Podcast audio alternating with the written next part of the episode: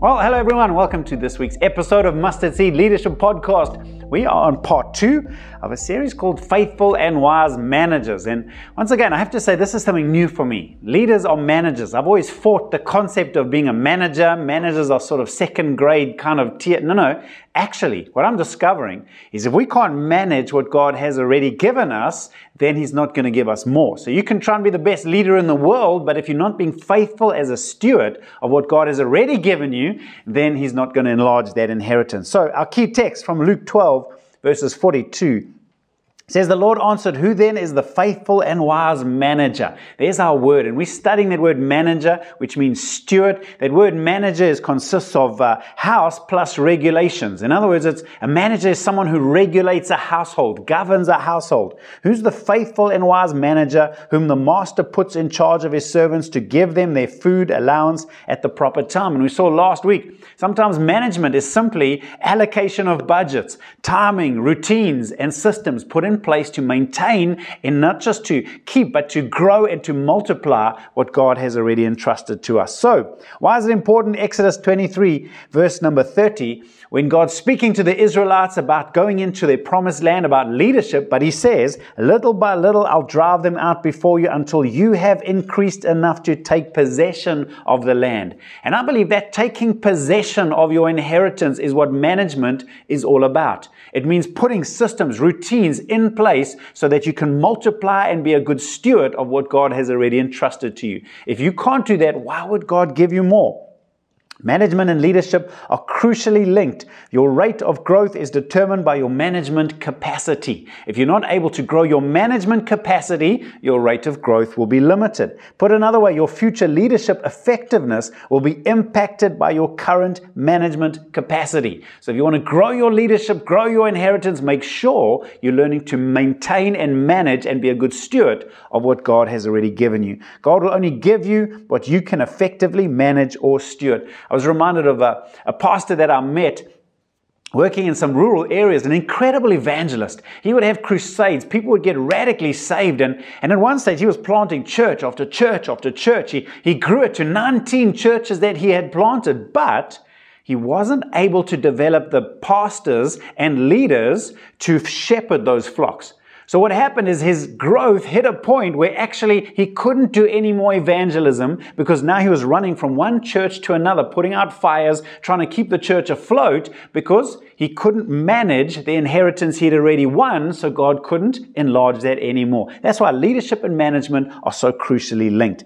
I want to look today at second part. Biblical managers know they are accountable. We're learning how to be a good manager. Managers are accountable. We have a master that we need to give an account to. In Luke 16 verses 1 and 2, Jesus told his disciples, there was a rich man whose manager was accused of wasting his possessions. So he called him in and asked him, what is this I hear about you? Give an account of your management because you cannot be my manager any longer.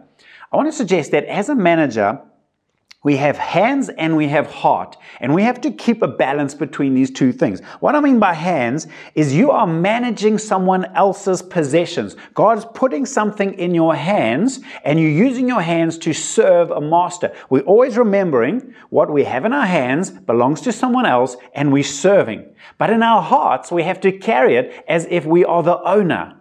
I know it's confusing, but heart and hand. In our hearts, we, we're taking ownership of something, but in our hands, we're recognizing they belong to someone else. And so we need to serve, remembering we're giving an account, but in our hearts, I've got an ownership. I want to lead this as if it was my own. A good manager has a heart of ownership, of, of responsibility, but hands of serving a master.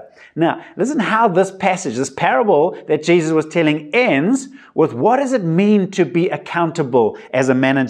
So it says now in Luke 16 verses 10 to 12, whoever can be trusted with very little can also be trusted with much. And whoever is dishonest with very little will also be dishonest with much. So if you've been trustworthy in handling, if you have not been trustworthy in handling worldly wealth, who will trust you with true riches? And if you have not been trustworthy with someone else's property, who will give you property of your own? So there's three tests of accountability that Jesus puts his finger on here. In other words, whether you know it or not, you are being held to account all of the time. And whether you know it or not, your life is giving an answer to your accountability. Let me give you the three. Number one, the way you treat the very little will determine how you will treat much. In other words, we are held accountable for the way we treat the little things in our lives. Some people sometimes, well, if you gave me a big responsibility, I'd give it my all. But in the little things in your life, you're not being responsible. You're being lazy or you're neglecting them. Now, if we think we'll be responsible if we had a big responsibility, you're deceiving yourself. Your life is giving an account all the time by the way you're treating the so called menial, small responsibilities. Second test the way you treat wealth determines how you will treat kingdom riches or success. In other words, we are held accountable for the way we treat worldly measures of success money, popularity, possessions. You see, wealth can make you proud, arrogant, independent, or greedy, or it can make you generous, servant hearted, and humble. Now, in other words, someone once said the best way to test someone is to give them success. God is looking at the way we handle possessions, how we handle money, how we handle fame, how you handle popularity. Because the way you're handling so called worldly success is giving an account to the Lord of how you would handle true kingdom riches. And if we can't handle the worldly measures of success well, we won't be able to handle true kingdom riches. Third test is the way we treat someone else's property determines how you will treat your own. We're held accountable for the way we treat everything we use that doesn't belong to us. Someone once says the best 4x4 in the world is a rental car. Having the attitude, in other words, if it's not mine, I can abuse it. No, no.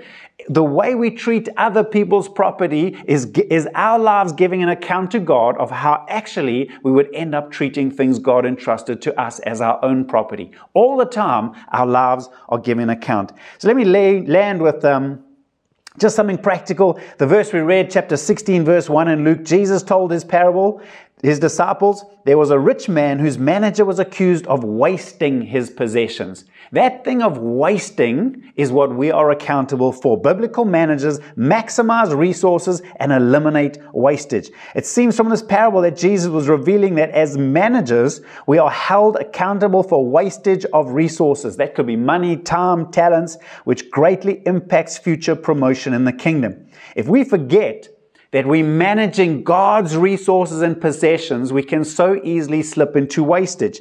And wastage is unacceptable to God and results in a loss of future promotion and growth.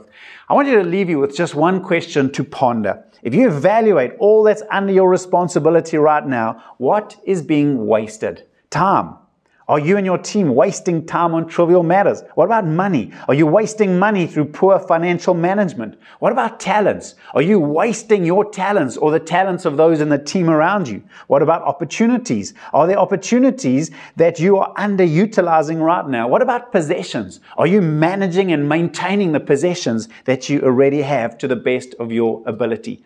Big part of management is being accountable. God, we don't want to waste what you've given us. We want to grow it, maximize it for your glory.